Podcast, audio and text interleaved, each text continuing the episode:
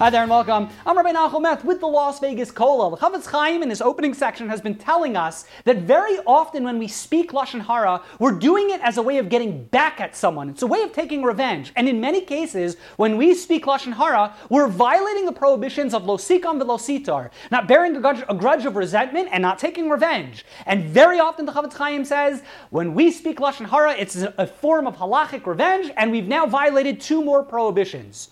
Now, as a footnote, the Chafetz Chaim tells us a technical point, which is just a technical point, but it's worth discussing. He says, the classic examples of losikam and lositar, the undisputed examples of losikam and lositar, these prohibitions against revenge, are when someone harms me financially, when I ask them for a financial favor and they say no. So now when I take revenge against them, when I do something as a way of retribution, I violated the prohibitions of losikam and lositar because they've harmed me financially or they've withheld something from, from me financially, and now I bear that grudge or I do something to get get back at them, that's the violation. Chafetz Chaim tells us it's a matter of halachic dispute.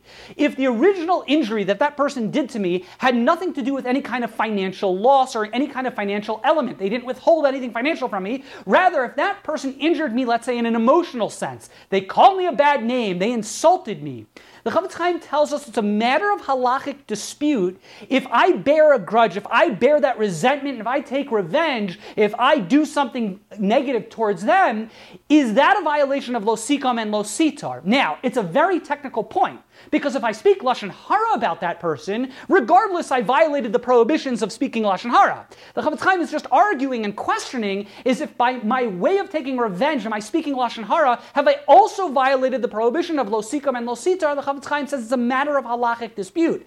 That said, the Chafetz Chaim further tells us, despite the fact that it's a matter of halachic dispute, since this is an issue of a Torah prohibition, the general rule is Safik Daraisa Lechumra. Whenever we're dealing with the Torah prohibition, we go stringently. And therefore, the Chafetz Chaim says we must, in this situation, act stringently. So if someone insults us, if someone harms us, and I go and speak Lashon Hara or do anything for that matter as a way of getting back at that person, the Chafetz Chaim says we must treat it, treat it L'chomra, we must be stringent and consider it a potential violation of the prohibitions of losikam and lositar, the prohibitions against taking revenge and taking any form of retribution.